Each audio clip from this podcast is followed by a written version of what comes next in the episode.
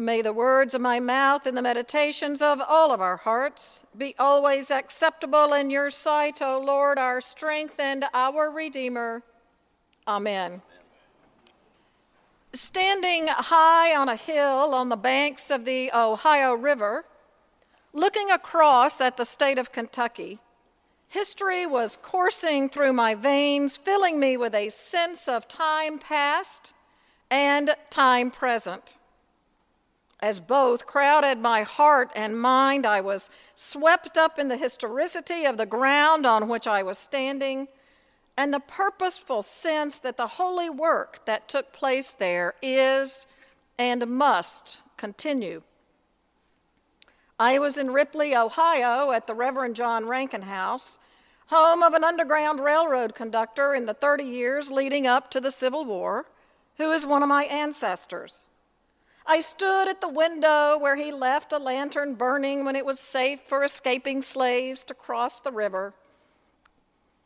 He and his sons waited on the other side, ready to risk their lives as slave catchers chased their prey into and around the woods, hiding, ducking bullets, dodging snarling dogs.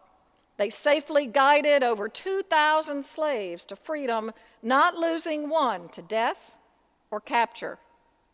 He also wrote and organized the letters on American slavery written in 1836 to his brother Thomas, who owned slaves, not only changed his brother's heart and mind forever, but those of many inside and outside his community. With a bounty on his head and an attempt to burn down his family home with his wife and 13 children inside, Rankin continued unabated, literally helping to change the course of history. The steps leading up the hill to the Rankin House are widely known as the 100 Steps to Freedom. Just one more step I can hear the escaping slave saying between ragged breaths, Just one more step. I'm almost there. One more step. In our reading from the Gospel of Matthew this morning, Peter is asked to take one more step, a step based on the belief that Jesus will protect him a step based on faith, a step based on trust. The disciples are in trouble. Their boat has been battered by waves throughout the night, far from land and against the wind. They know that danger surrounds them on all sides and fear they'll never make it to shore. But into that very real and present danger comes Jesus, saying, Take heart. It is I. Do not be afraid. Yes, Jesus is walking on water. Let's get that out of the way. Is he or isn't he? Is this reality or is it metaphor? I'm not sure it matters. What does matter is that into the disciples' fear and panic comes Jesus calm, ever present, reassuring. It is in the midst of that fear that Jesus beckons Peter to come, to trust in him, to not be afraid, to take one giant step. Peter follows. And for a moment, Peter is walking on water. But what happens? Peter is a lot like many of us, I suspect. He becomes frightened. Or a better translation, I believe, is afraid. Peter is afraid. Can Jesus really get me to the other side? Can I trust him? Can he really save me and my buddies in the boat? Mm, I'm not so sure. And in that moment of fear and doubt and lack of trust, Peter plunges into the water, screams out, Lord, save me. And Jesus immediately reaches out his hand and saves him. Imagine the trust also that escaping slaves had to have, and the Underground Railroad conductors, many of whom were white, with every fiber of their being telling them not to trust any white person, but they do. They put their lives in their hands and they take that life saving and life changing gigantic step. And one of the slaves even walked on water. Truth. The story of Eliza and Uncle Tom's Cabin is based on a true story that took place at the Rankin House. Okay, the water was frozen when she crossed the ice floes of the Ohio with her baby in her arms, but it was water. Imagine the faith, the lack of fear that took.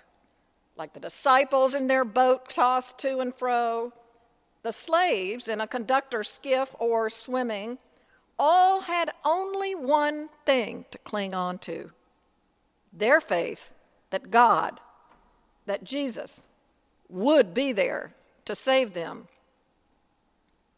Of course, in the time of the Underground Railroad, as today, Jesus is not physically there to appear, reach out his hand, and save the countless number of people who need saving.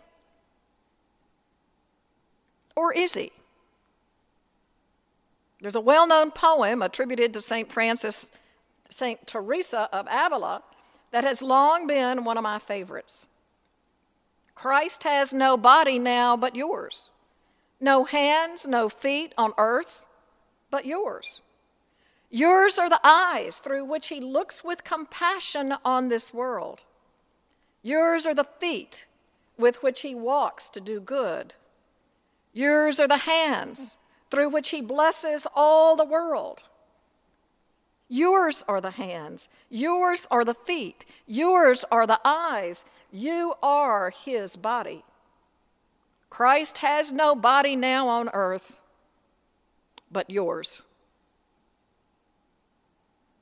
Most of us are not called to literally risk our lives for the work of freedom, as did the Rankin family and many other brave souls throughout history and in our own time.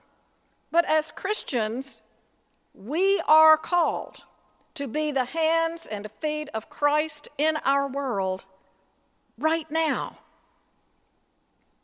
Just yesterday, many clergy, including a number of Episcopal priests, were exactly that. In Charlottesville, Virginia, into the midst of a white nationalist rally that turned violent and was filled with Confederate flags and Nazi flags and hate speech, the clergy joined hands and took one step and then another and then another in silent protest and in witness to the power of love over hate. They stepped out in faith calm, present, reassuring, and unafraid. The hands and feet of Christ on earth.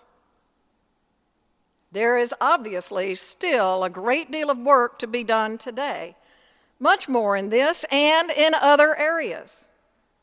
As you here at Calvary so well know, Many around our world today are victims of prejudice, are enslaved and trapped in multi generational poverty with no hope of escape. But you and I hold the key. Programs that cut at the heart of the systemic issues surrounding poverty do enable many people to escape its grip. Nelson Mandela has written Education is the most powerful weapon we can use to change the world. Yes, it is.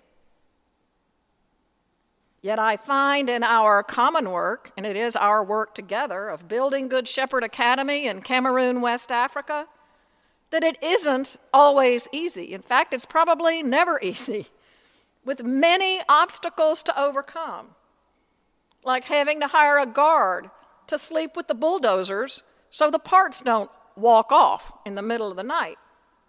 like dealing daily with real cultural differences in the understanding of the most basic of things, like not being able to communicate for weeks because the internet and the phones are down, like our builder sharing hammers and shovels with 15 other people because that's the only system they know.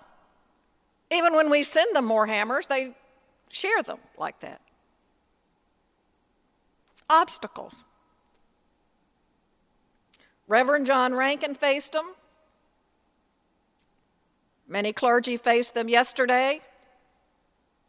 My colleagues at the Good Shepherd Foundation and I faced them.